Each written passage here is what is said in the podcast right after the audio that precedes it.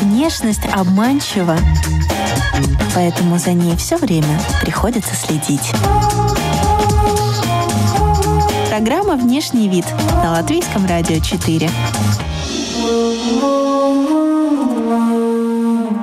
Сегодня в выпуске вы услышите. Когда ты живешь в горной местности, ты забываешь про каблуки, про юбки, либо умывает лицо минеральной водой. Минеральная вода в Грузии, ну, сама понимаешь, там и в Боржоме, и на Беглаве приходит э, женщина, хрупкая с виду, очень утонченная. Когда я спрашиваю, чем она занимается, она говорит, а я судья. Здравствуйте, дамы и господа, вы слушаете радиопрограмму и подкаст «Внешний вид». У микрофона Алиса Орлова. Сегодня с нами художница Михенди, путешественница, автор Марина Чух.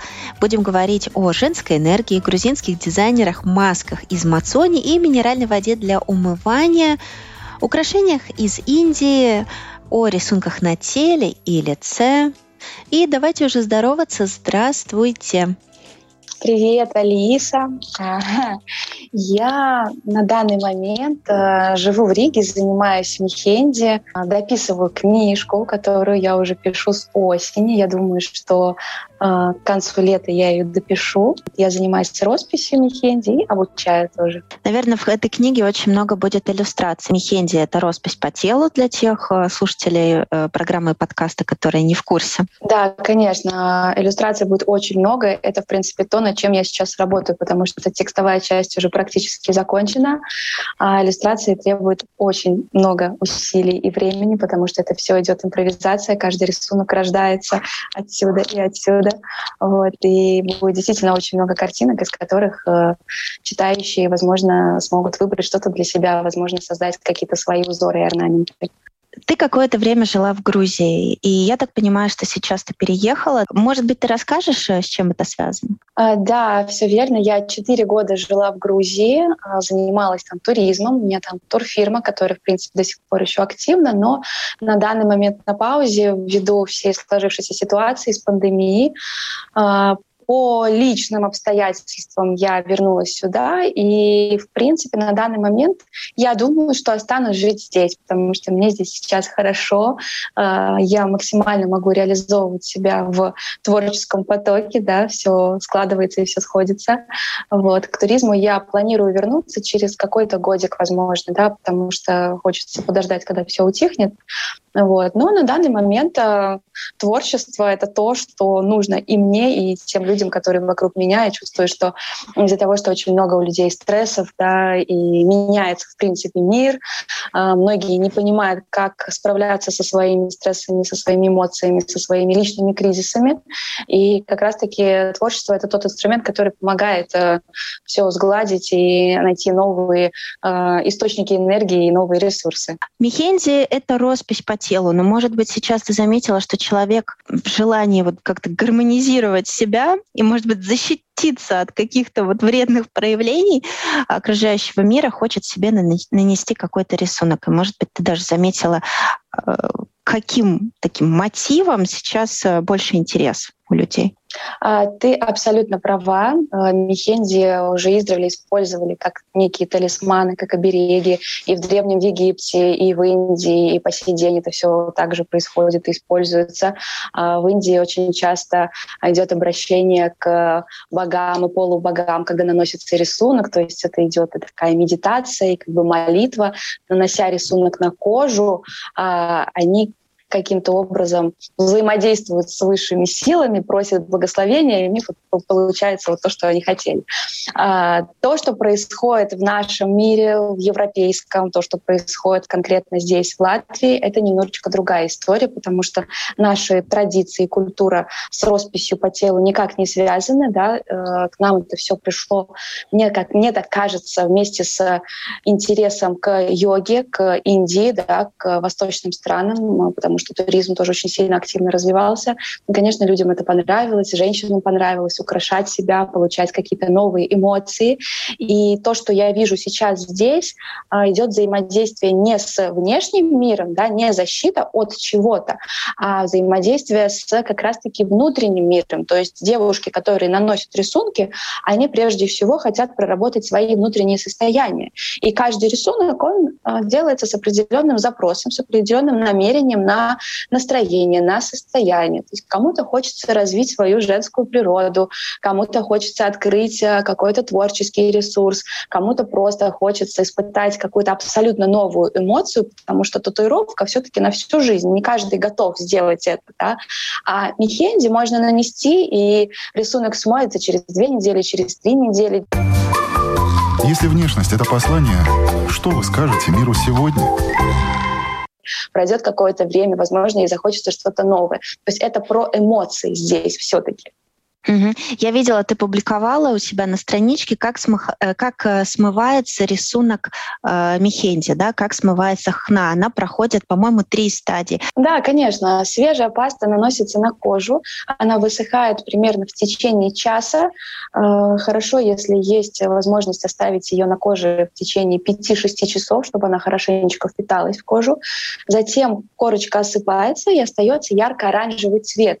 Э, хна взаимодействует взаимодействует с пигментом нашей кожи и потихонечку проявляется. Более яркий цвет становится через 24 часа, и самый пик цвета через 48 часов, то есть практически на третий день после нанесения рисунка. И держится хна аж до трех недель в зависимости от того, где мы рисуем. Если мы рисуем на спине, она может продержаться и даже целый месяц. Такие тоже у меня истории были. А если мы рисуем на ладошках, например, да, или на кисти, то рисуночек держится ну, примерно неделю-полторы, да, потому что мы очень часто моем руки, касаемся чего-то, и естественно, что рисуночек он смывается быстрее. Когда ты сказала про то, что э, внутренняя какая-то потребность, она э, рождает вот этот запрос на рисунок, да? если я правильно поняла. Да, да, Сейчас, да. Э, согласись, ты сама как э, девушка работающая, развивающаяся, да, э, ты, наверное, и имеешь такое же окружение, тоже целеустремленных женщин самостоятельных и, может быть, где-то даже эмансипированных. А, бывают ли такие случаи, когда понимает, что вот не хватает ей какой-то нежности, мягкости, нужны цветы, срочно прям. Много цветов, много каких-то таких вот мягких а, изображений, силуэтов на коже и так далее. На самом деле таких большинство. А, я могу сказать, что особенно когда ко мне приходили на мастер-классы, то есть это было еще до, до моей Грузии, несколько лет обратно здесь, в Латвии, да, э, приходит э, женщина, хрупкая с виду, очень утонченная. Когда я спрашиваю, чем она занимается, она говорит, а я судья. И мне хочется вот, вот что-то вот такое вот этакое, чтобы сгладить вот эти острые углы, а, чтобы вот эту всю ответственность, которую она на себя берет, да, ей нужно постоянно испытывать а, какие-то очень сильные эмоции, брать на себя мужскую работу. И она от этого устала. И она приходит, и ей хочется научиться рисовать все эти цветочные мотивы для того, чтобы а, можно было вечерами сидеть и просто вот успокаиваться, да. Или девушка работает помощником помощника механика на судне и приходит э, учиться рисовать Мехенди. Или приходит женщина, которая работает уже 20 лет э, финансовым директором в крупной компании. И таких очень много. Или приходит девушка, которая работает строителем, и она начинает рисовать Мехенди. И таких историй очень и очень много на самом деле. Потому что девушки, которые, в принципе, занимаются более женскими профессиями, скажем, а, парикмахеры, косметологи, модельеры, дизайнеры и так далее, и так далее, да, более творческие профессии, у них э, вот этой женской энергии, в принципе, в избытке. А те девушки, которые, да, по природе, возможно, они такие солнечные, активные, они выбрали свою профессию, и они в этой профессии чувствуют себя счастливыми, но все равно через какое-то время время начинают понимать, что есть некий дисбаланс, и нужно его как-то сглаживать, да, и они начинают восполнять дефицит какими-то своими методами. Да. Кто-то идет э, на арт-терапии, кто-то идет на спа-процедуры, э, кто-то начинает заниматься творчеством, и Нихенди — это тоже вот один из путей. Так что да. А как ты думаешь, что такое женская энергия? Что это для тебя? Сейчас все ее ищут. Сейчас очень много тренингов, очень много каких-то занятий по поиску вот этой э, женской энергии. Раскрой в себе женщину, да? Вот насколько тебе нравится эта постановка вопроса, вот раскрыть в себе женщину, когда ты уже и так являешься как бы женщиной по, по умолчанию, как бы что там раскрывать? Просто потрясающая формулировка твоего вопроса, потому что было время, некоторое время назад, когда у меня был женский клуб, когда я тоже активно говорила про все эти темы. А, пока я жила в Грузии, у меня был проект «Арт-девишники Тбилиси». Сейчас мне очень хочется тоже вернуть этот проект сюда, в Ригу, когда будет уже поменьше ограничений. Я обязательно это продолжу. Но мое мнение очень сильно видоизменилось э, с самого начала деятельности, потому что изначально мне тоже хотелось культивировать эту женская энергия. Но на самом-то деле у каждой из нас, у каждого из нас есть и мужская, и женская энергия. И хорошо, когда обе эти энергии находятся в балансе. Поэтому я считаю, что когда мы говорим про развитие женской энергии, не нужно э, какую-то мистику включать. Да? На самом деле все гораздо проще. Нужно просто спрашивать, а что я хочу на данный момент на самом деле? Мои ли это желания? Это абсолютно простая психология.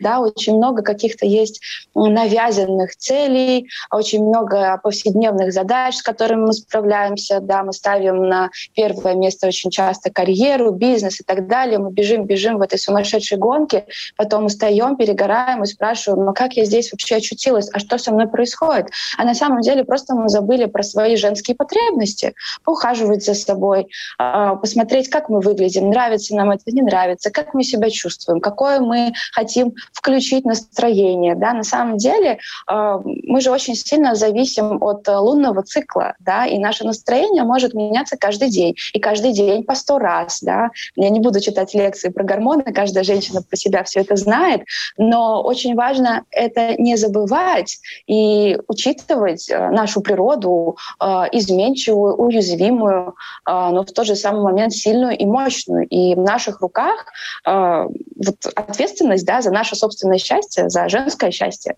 Вот, поэтому для меня женская энергия — это просто быть собой, э, делать то, что тебе нравится, и работать, наверное, с, с эмоциями, с энергиями. Да? Мне кажется, что мы более эмоциональные и чувственные существа, э, чем мужчины.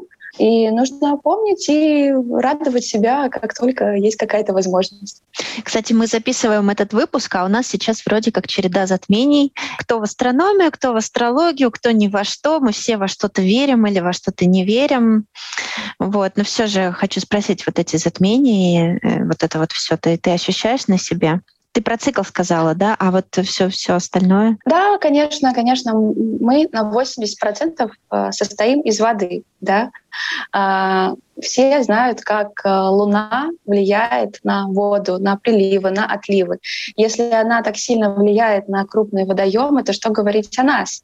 Мы тоже состоим из воды. Естественно, что Луна влияет на каждого из нас. Естественно, что все планетарные движения тоже влияют на нас. Просто кто-то обращает на это внимание, кто-то нет, кто-то более чувствительный, кто-то нет, но оно, оно есть. И сейчас действительно происходит коридор затмений. Было, а, по-моему, неделю назад а, лунное затмение, достаточно жесткое, да, судя по моему окружению. Все воспринимали его очень эмоционально. Может быть, потому что у меня очень творческое, чувствительное окружение. Я так это вижу. А, я не очень сильна в астрологии, но какие-то такие базовые моменты я отслеживаю, потому что вижу, что меняется и мое состояние, состояние тех людей, которые вокруг меня. Ты сказала про арт-девишники в Грузии, и я и слушатели имеют представление, что такое девишник. Я думаю, хоть раз кто-то присутствовал или сам устраивал. Но что такое именно с грузинским колоритом девишник, и тем более с приставкой арт, вот это очень интересно. Расскажи, пожалуйста, как это было? На самом деле а, грузинские арт-девишники, как правило, это были а, компании экспатов, а, девушки, которые приехали, кто-то из России, кто-то из Украины, кто-то из Беларуси, кто-то из Латвии. И мы собирались, и я постоянно организовывала какие-то разные творческие встречи, как раз-таки, да, вот уклон на арт, на творчество. Это были различные мастер-классы. И тот же Мехенди. А, я находила различных учителей по живописи, по лепке из глины.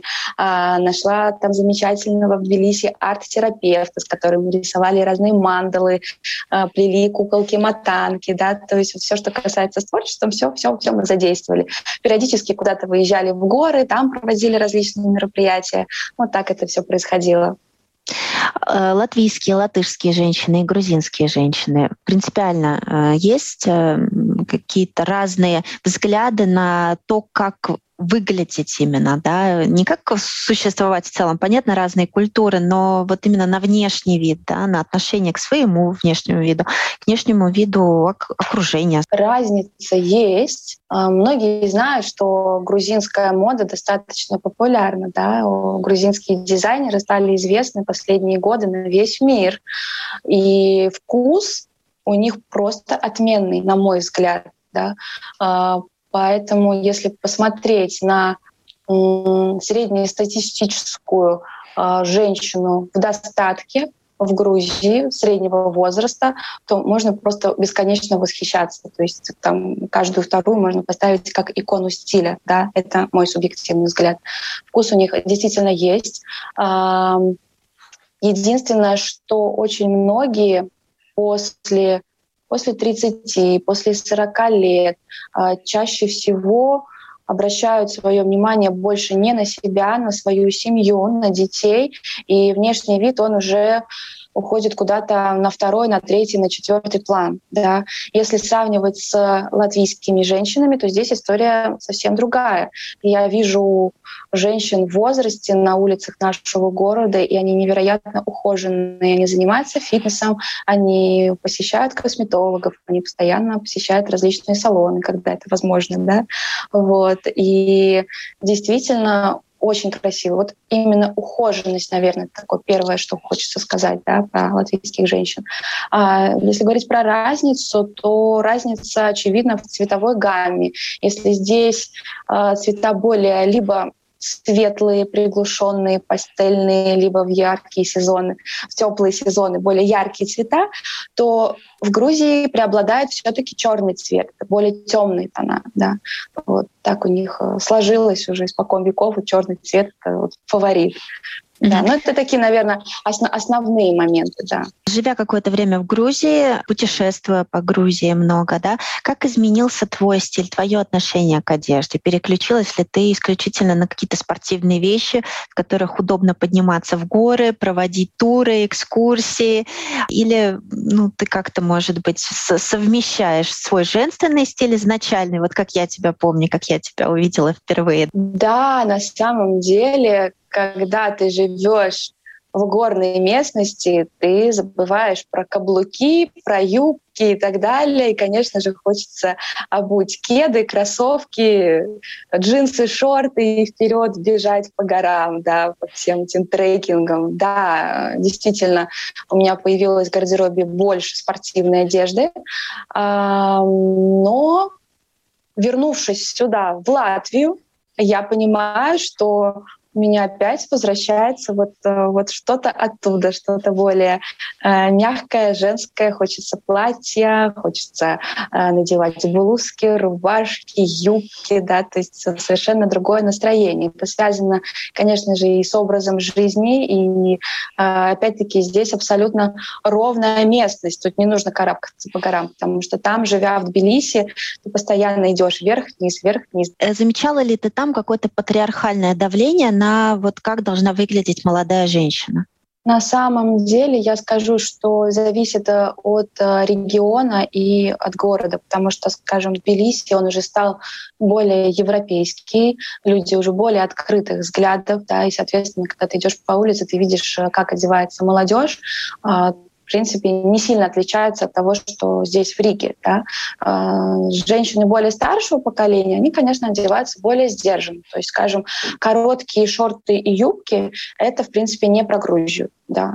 А, но а, опять-таки, в Тбилиси этого больше, в Батуми около моря этого, конечно же, больше, но если смотреть на какие-то другие города, более периферийные, то там ты такого не увидишь. Как правило, там, если женщины одеваются в юбки, то юбки более длинные, да, скорее всего, это будут брюки, возможно, джинсы, но они более закрытые, да, вот оголенных декольте, коротких э, юбок ты там не увидишь. Было ли что-то в Грузии, э, почему ты скучала и не могла найти в местных магазинах никак купить? И вот сейчас в Латвии, что ты не можешь найти грузинского? На самом деле в Грузии огромнейший дефицит. То есть если говорить про ту же косметику, уходовые средства, то, как правило, я приезжала в Ригу, здесь закупалась и пользовалась э, всем этим там, в Грузии, да, потому что очень сложно было найти что-то действительно хорошего качества.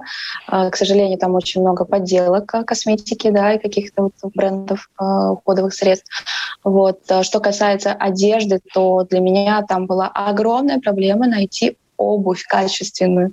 Ее там просто нет. А, в Латвии здесь, конечно, большое изобилие всего этого. Вот. Но что касается одежды, то одежда, в принципе, там есть достаточно интересная, опять-таки, если говорить про грузинских дизайнеров, да, вот, можно найти очень много каких-то интересных вещей, и здесь этого нет. То есть здесь больше такой мейнстрим, да. Демна Гвасаля, сейчас очень популярный известный дизайнер, вроде же как раз грузинского происхождения. Что-то слышала? Да. Как к нему относятся местные? Может быть, хотят просто только вот э, в демну одеваться? Честно, не знаю. Э, в принципе, те люди, у которых высокий достаточно достаток, э, только бренды только бренды, да. Вот. Если говорить про людей среднего класса, то они не ставят, конечно же, акцент на это, потому что, естественно, у них другие финансовые приоритеты, да, и не до брендов. Не скажу, что очень много, но достаточно часто встречается. И особенно в Тбилиси, опять-таки, вот это все про столицу. Секреты, которые передаются из поколения в поколение, какие-то традиционные вещи, которые не связаны с современным косметическим рынком. А, тоже хочу отметить, что грузинки, они, в принципе, от природы достаточно красивые, да, у них очень красивый а, тон кожи, у них красивые волосы, очень а, выразительные черты лица. И, на мой взгляд, они могут вообще не пользоваться косметикой, да, но это мое мнение. По поводу каких-то уходовых приемчиков есть, например, э, в Грузии э, такой продукт, который называется мацони. Мацони — это что-то вроде йогурта, а, что-то вроде кефира, нечто среднее, да, кисломолочный продукт. И Несколько раз я встречала истории, как женщины делают э, маски для волос и маски для лица на основе этого продукта, например. Да? Вот. Э, либо умывают лицо минеральной водой. Минеральная вода в Грузии, ну, сама понимаешь, там и Боржоми, и на Беглаве, да, и там этих источников просто огромное количество. Даже мир не знает об этих источниках, у них даже нет названия. В каждом регионе он свой. И каждая женщина стремится как-то за собой ухаживать и использовать именно природные средства. Если вы едете едете действительно куда-то к источнику, девушка будет не пить первым делом воду, а умываться. Очень часто, очень часто. На самом деле у нас было очень много маршрутов, когда мы заезжали в тот же город Боржоми э, со своими бутылками, чтобы набрать из, из источника вот эту воду газированную, еще горячую. Это совершенно другой вкус, это совершенно другой запах, который, кстати, нравится далеко не всем. Э, все, все эту воду пили, и когда лето, жарко, конечно же, тоже умывались. Если внешность — это послание, то что вы скажете миру сегодня? Друзья, вы слушаете радиопрограмму и подкаст «Внешний вид». Мы продолжаем с художницей Мехенди, путешественницей, автором Мариной Чух. Мне кажется, отдельная тема — это украшения, какие-то аксессуары. Я сейчас вижу в кадре твои руки, э, красивые кольца на пальцах. Знаешь, не часто носят на мизинце. Обычно как-то под кольца другие пальцы в основном используют, но мне очень нравится, очень утонченный. И у тебя там даже какой-то есть камень яркий. Может быть, ты расскажешь, это грузинские украшения или местные? Интересные? А, на самом деле, вот это колечко, оно со мной приехало из Индии когда я бывала в Индии, я, я не знаю, мне просто интуитивно очень сильно захотелось. Э, я увидела этот зеленый камень, я сейчас не вспомню его название. Просто вот рука потянулась, я понимаю, что все, вот, вот хочу, вот мое, и прямо на этот пальчик. Что, что-то из Индии, что-то из Латвии, что-то из Грузии, да, вот такое смешанное. А в Грузии, да, украшениям тоже, в принципе, придается достаточно большое значение. Как правило, они там достаточно крупные, достаточно массивные. А, либо это бижутерия, либо это золото. Тебе нужно было действительно съездить э, в Индию, я так понимаю, на родину какого-то вида мехенди? Арабские, африканские, марокканские, э, да, их на самом деле стилей очень много. Ведь и в Турции рисуют, и в Таджикистане рисуют, рисуют да, вот очень-очень много где. И в Индии, конечно же, тоже. И мне кажется, что там самая богатая культура э, Мехенди, потому что каждая точечка, каждый символ имеет свое собственное значение. Вот, поэтому там очень богатая культура. И когда я приехала туда, на тот момент я, э, в принципе, уже рисовала Мехенди, по-моему, года полтора или два. И мне было очень интересно посмотреть, как это делают э, индийские мастера. А, откровенно говоря, а, было очень много разочарования, потому что многие рисуют э, туристам на потоке очень быстро, некачественно, лишь бы что, да, а, лишь бы pay money, pay money, да, лишь бы заплатили деньги и, и, и все.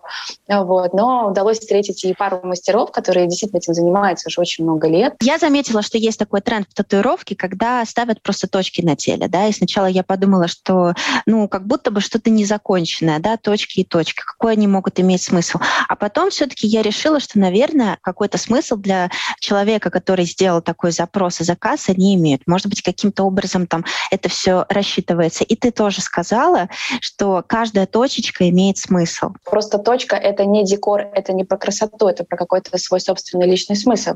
Когда я начинала рисовать Мехенди много-много лет назад, в принципе, особо не знала про значение символов, орнаментов, и я просто интуитивно сама закладывала какой-то определенный смысл. Когда я рисовала линии, точечки, я даже это проговаривала. Говорю, вот эту точечку я рисую тебе на удачу, вот эту точечку я рисую на то, чтобы сбылась какая-то твоя мечта, ну и так далее. Да? Вот. И потом, когда уже девушки стали приходить и рассказывать, что после Мехенди начало что-то происходить, какие-то изменения, что-то там получилось, там получилось, это осуществилось, это реализовалось, я стала уже задумываться, изучать все эти орнаменты, символы, и потом уже стала целенаправленно и осознанно использовать конкретные рисунки. И на данный момент то, что происходит э, вокруг, э, в мире, мне кажется, что да, так оно и есть. Люди уже стали больше задумываться про какой-то другой смысл, какой-то наверное, да. Когда человек наносит на свою кожу либо мехенди, либо ту же татуировку, это же какое-то напоминание о чем-то. Возможно, какое-то важное событие произошло. Возможно, а, это напоминание о чем-то важном, что человек хочет вот нести с собой там всю свою жизнь. Или если это не хенди, то несколько недель хочется себе об этом напоминать, да. Вот, поэтому, да, скорее всего, в этом что-то есть. Но мехенди — это исчезающая красота. Как ты к этому относишься? Э, с одной стороны, э, это недолговечно, а с другой стороны, ты как будто бы всегда имеешь возможность попробовать что-то новое, переписать, да, дополнить. Да, именно так. И на самом деле у творчества Мехенди есть, э, ну, скажем так, две стороны, а, два запроса, с которыми приходит ко мне. То есть первый — это когда хочется нарисовать рисунок на какое-то конкретное желание, на какое-то намерение, да, чтобы вот обрести что-то в своей жизни да, через состояние, через настройку.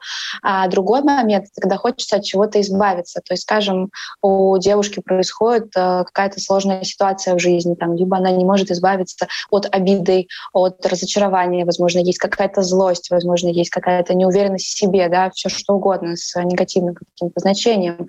И э, Михельди в таком случае рисуется как что-то, с чем девушка потихонечку хочет распрощаться. У меня были рисунки на лице, несколько рисунков, причем э, было несколько девочек здесь, э, в Латвии, в Грузии, да, в Грузии не было, только в Латвии. А, одна из них участвовала в неком арт-проекте, да, и мы рисовали ей на лбу и на щеке, большой достаточно мехенди. Но единственное, что кожа отличается на лице очень сильно от кожи на руках, и поэтому рисунок он не проявляется очень яркий, то есть он такой вот еле-еле заметный, светло-нежно-коричневый. Один раз девушка на 18-летие попросила нарисовать большой рисунок над бровью. Да, для нее это было некое такое вступление в новый мир взрослый. А, еще пару раз тоже, в принципе, на лицах рисовали для фотосессий. А беременные девушки, да, периодически приходят для того, чтобы разрисовать свой животик. По индийским традициям, например, это считается как оберег для малыша. А что вложить в свое содержание? Не в свою форму, а именно в свое содержание? Какой сделать вклад? Развитие, мне кажется, это вклад в свое образование, э, даже если когда-то человек закончил школу, закончил университет, получил образование, никогда не нужно на этом останавливаться, потому что мир меняется очень быстро, мир меняется каждый день, и нужно постоянно искать какую-то новую информацию, искать э, новые методы, как ты можешь развиваться, что нового ты можешь открыть не только в этом мире, но и в самом себе. И когда есть вот эта любознательность, даже если тебе там, 15 лет, тебе 75 лет, вот эта любознательность, она дает а, желание жить, энергию жизни и, конечно же, любовь, любовь к себе, любовь э, к самой жизни, к, к окружающим, к процессу развития. Никогда не останавливаться. Вот нужно вкладывать именно в развитие, конечно же, и в самопознание, да, потому что можно бесконечно развиваться, получать э, новое образование, новые специальности, профессии, но если это не твое, и ты не знаешь, кто ты, что ты, зачем ты и, и что тебе на самом деле нравится, то для чего это все? Да, то есть мне кажется, что первый вопрос, который нужно себе э, задать, а чего я на самом деле хочу достичь, да, что я хочу, э, что может помочь мне быть счастливым человеком. Mm-hmm. Вот, и от этого уже отталкиваться.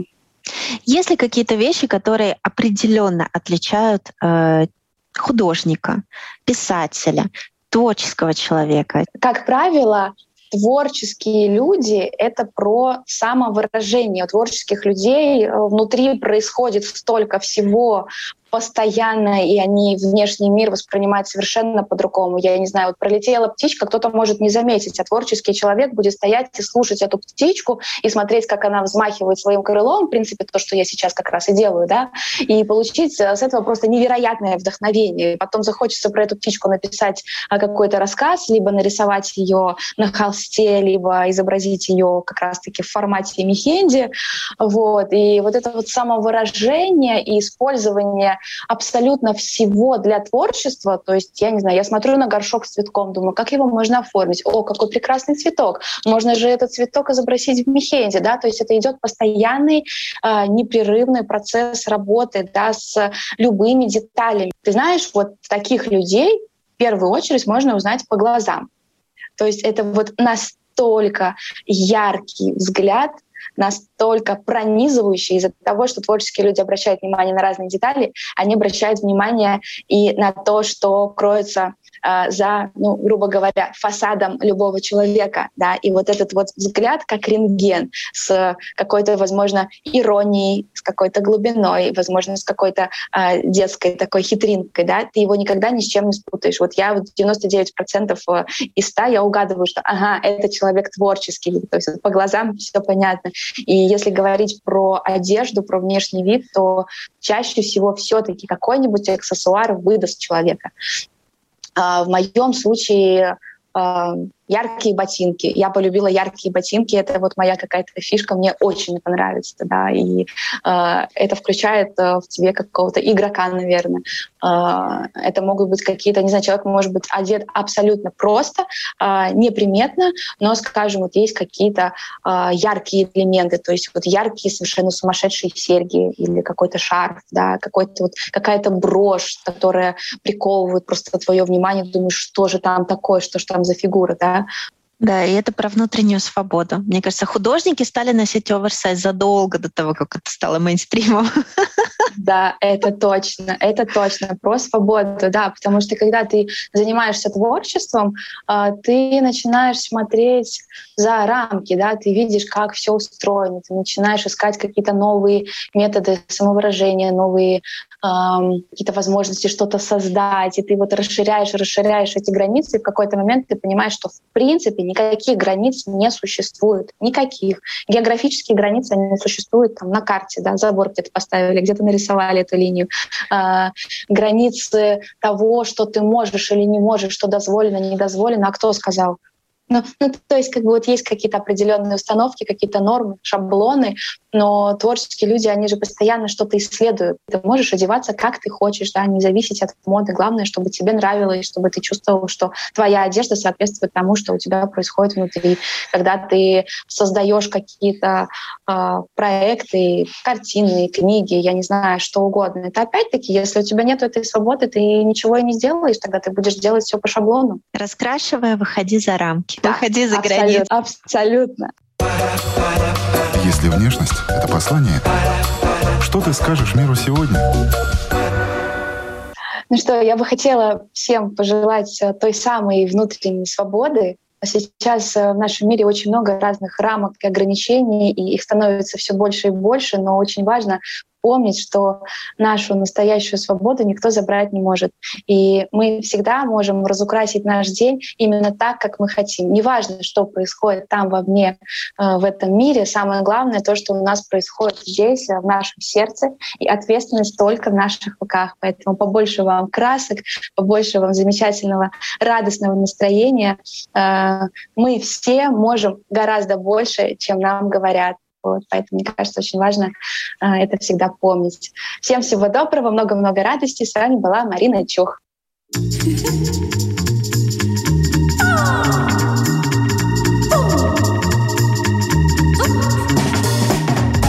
Внешность обманчива, поэтому за ней все время приходится следить. Программа «Внешний вид» на Латвийском радио 4.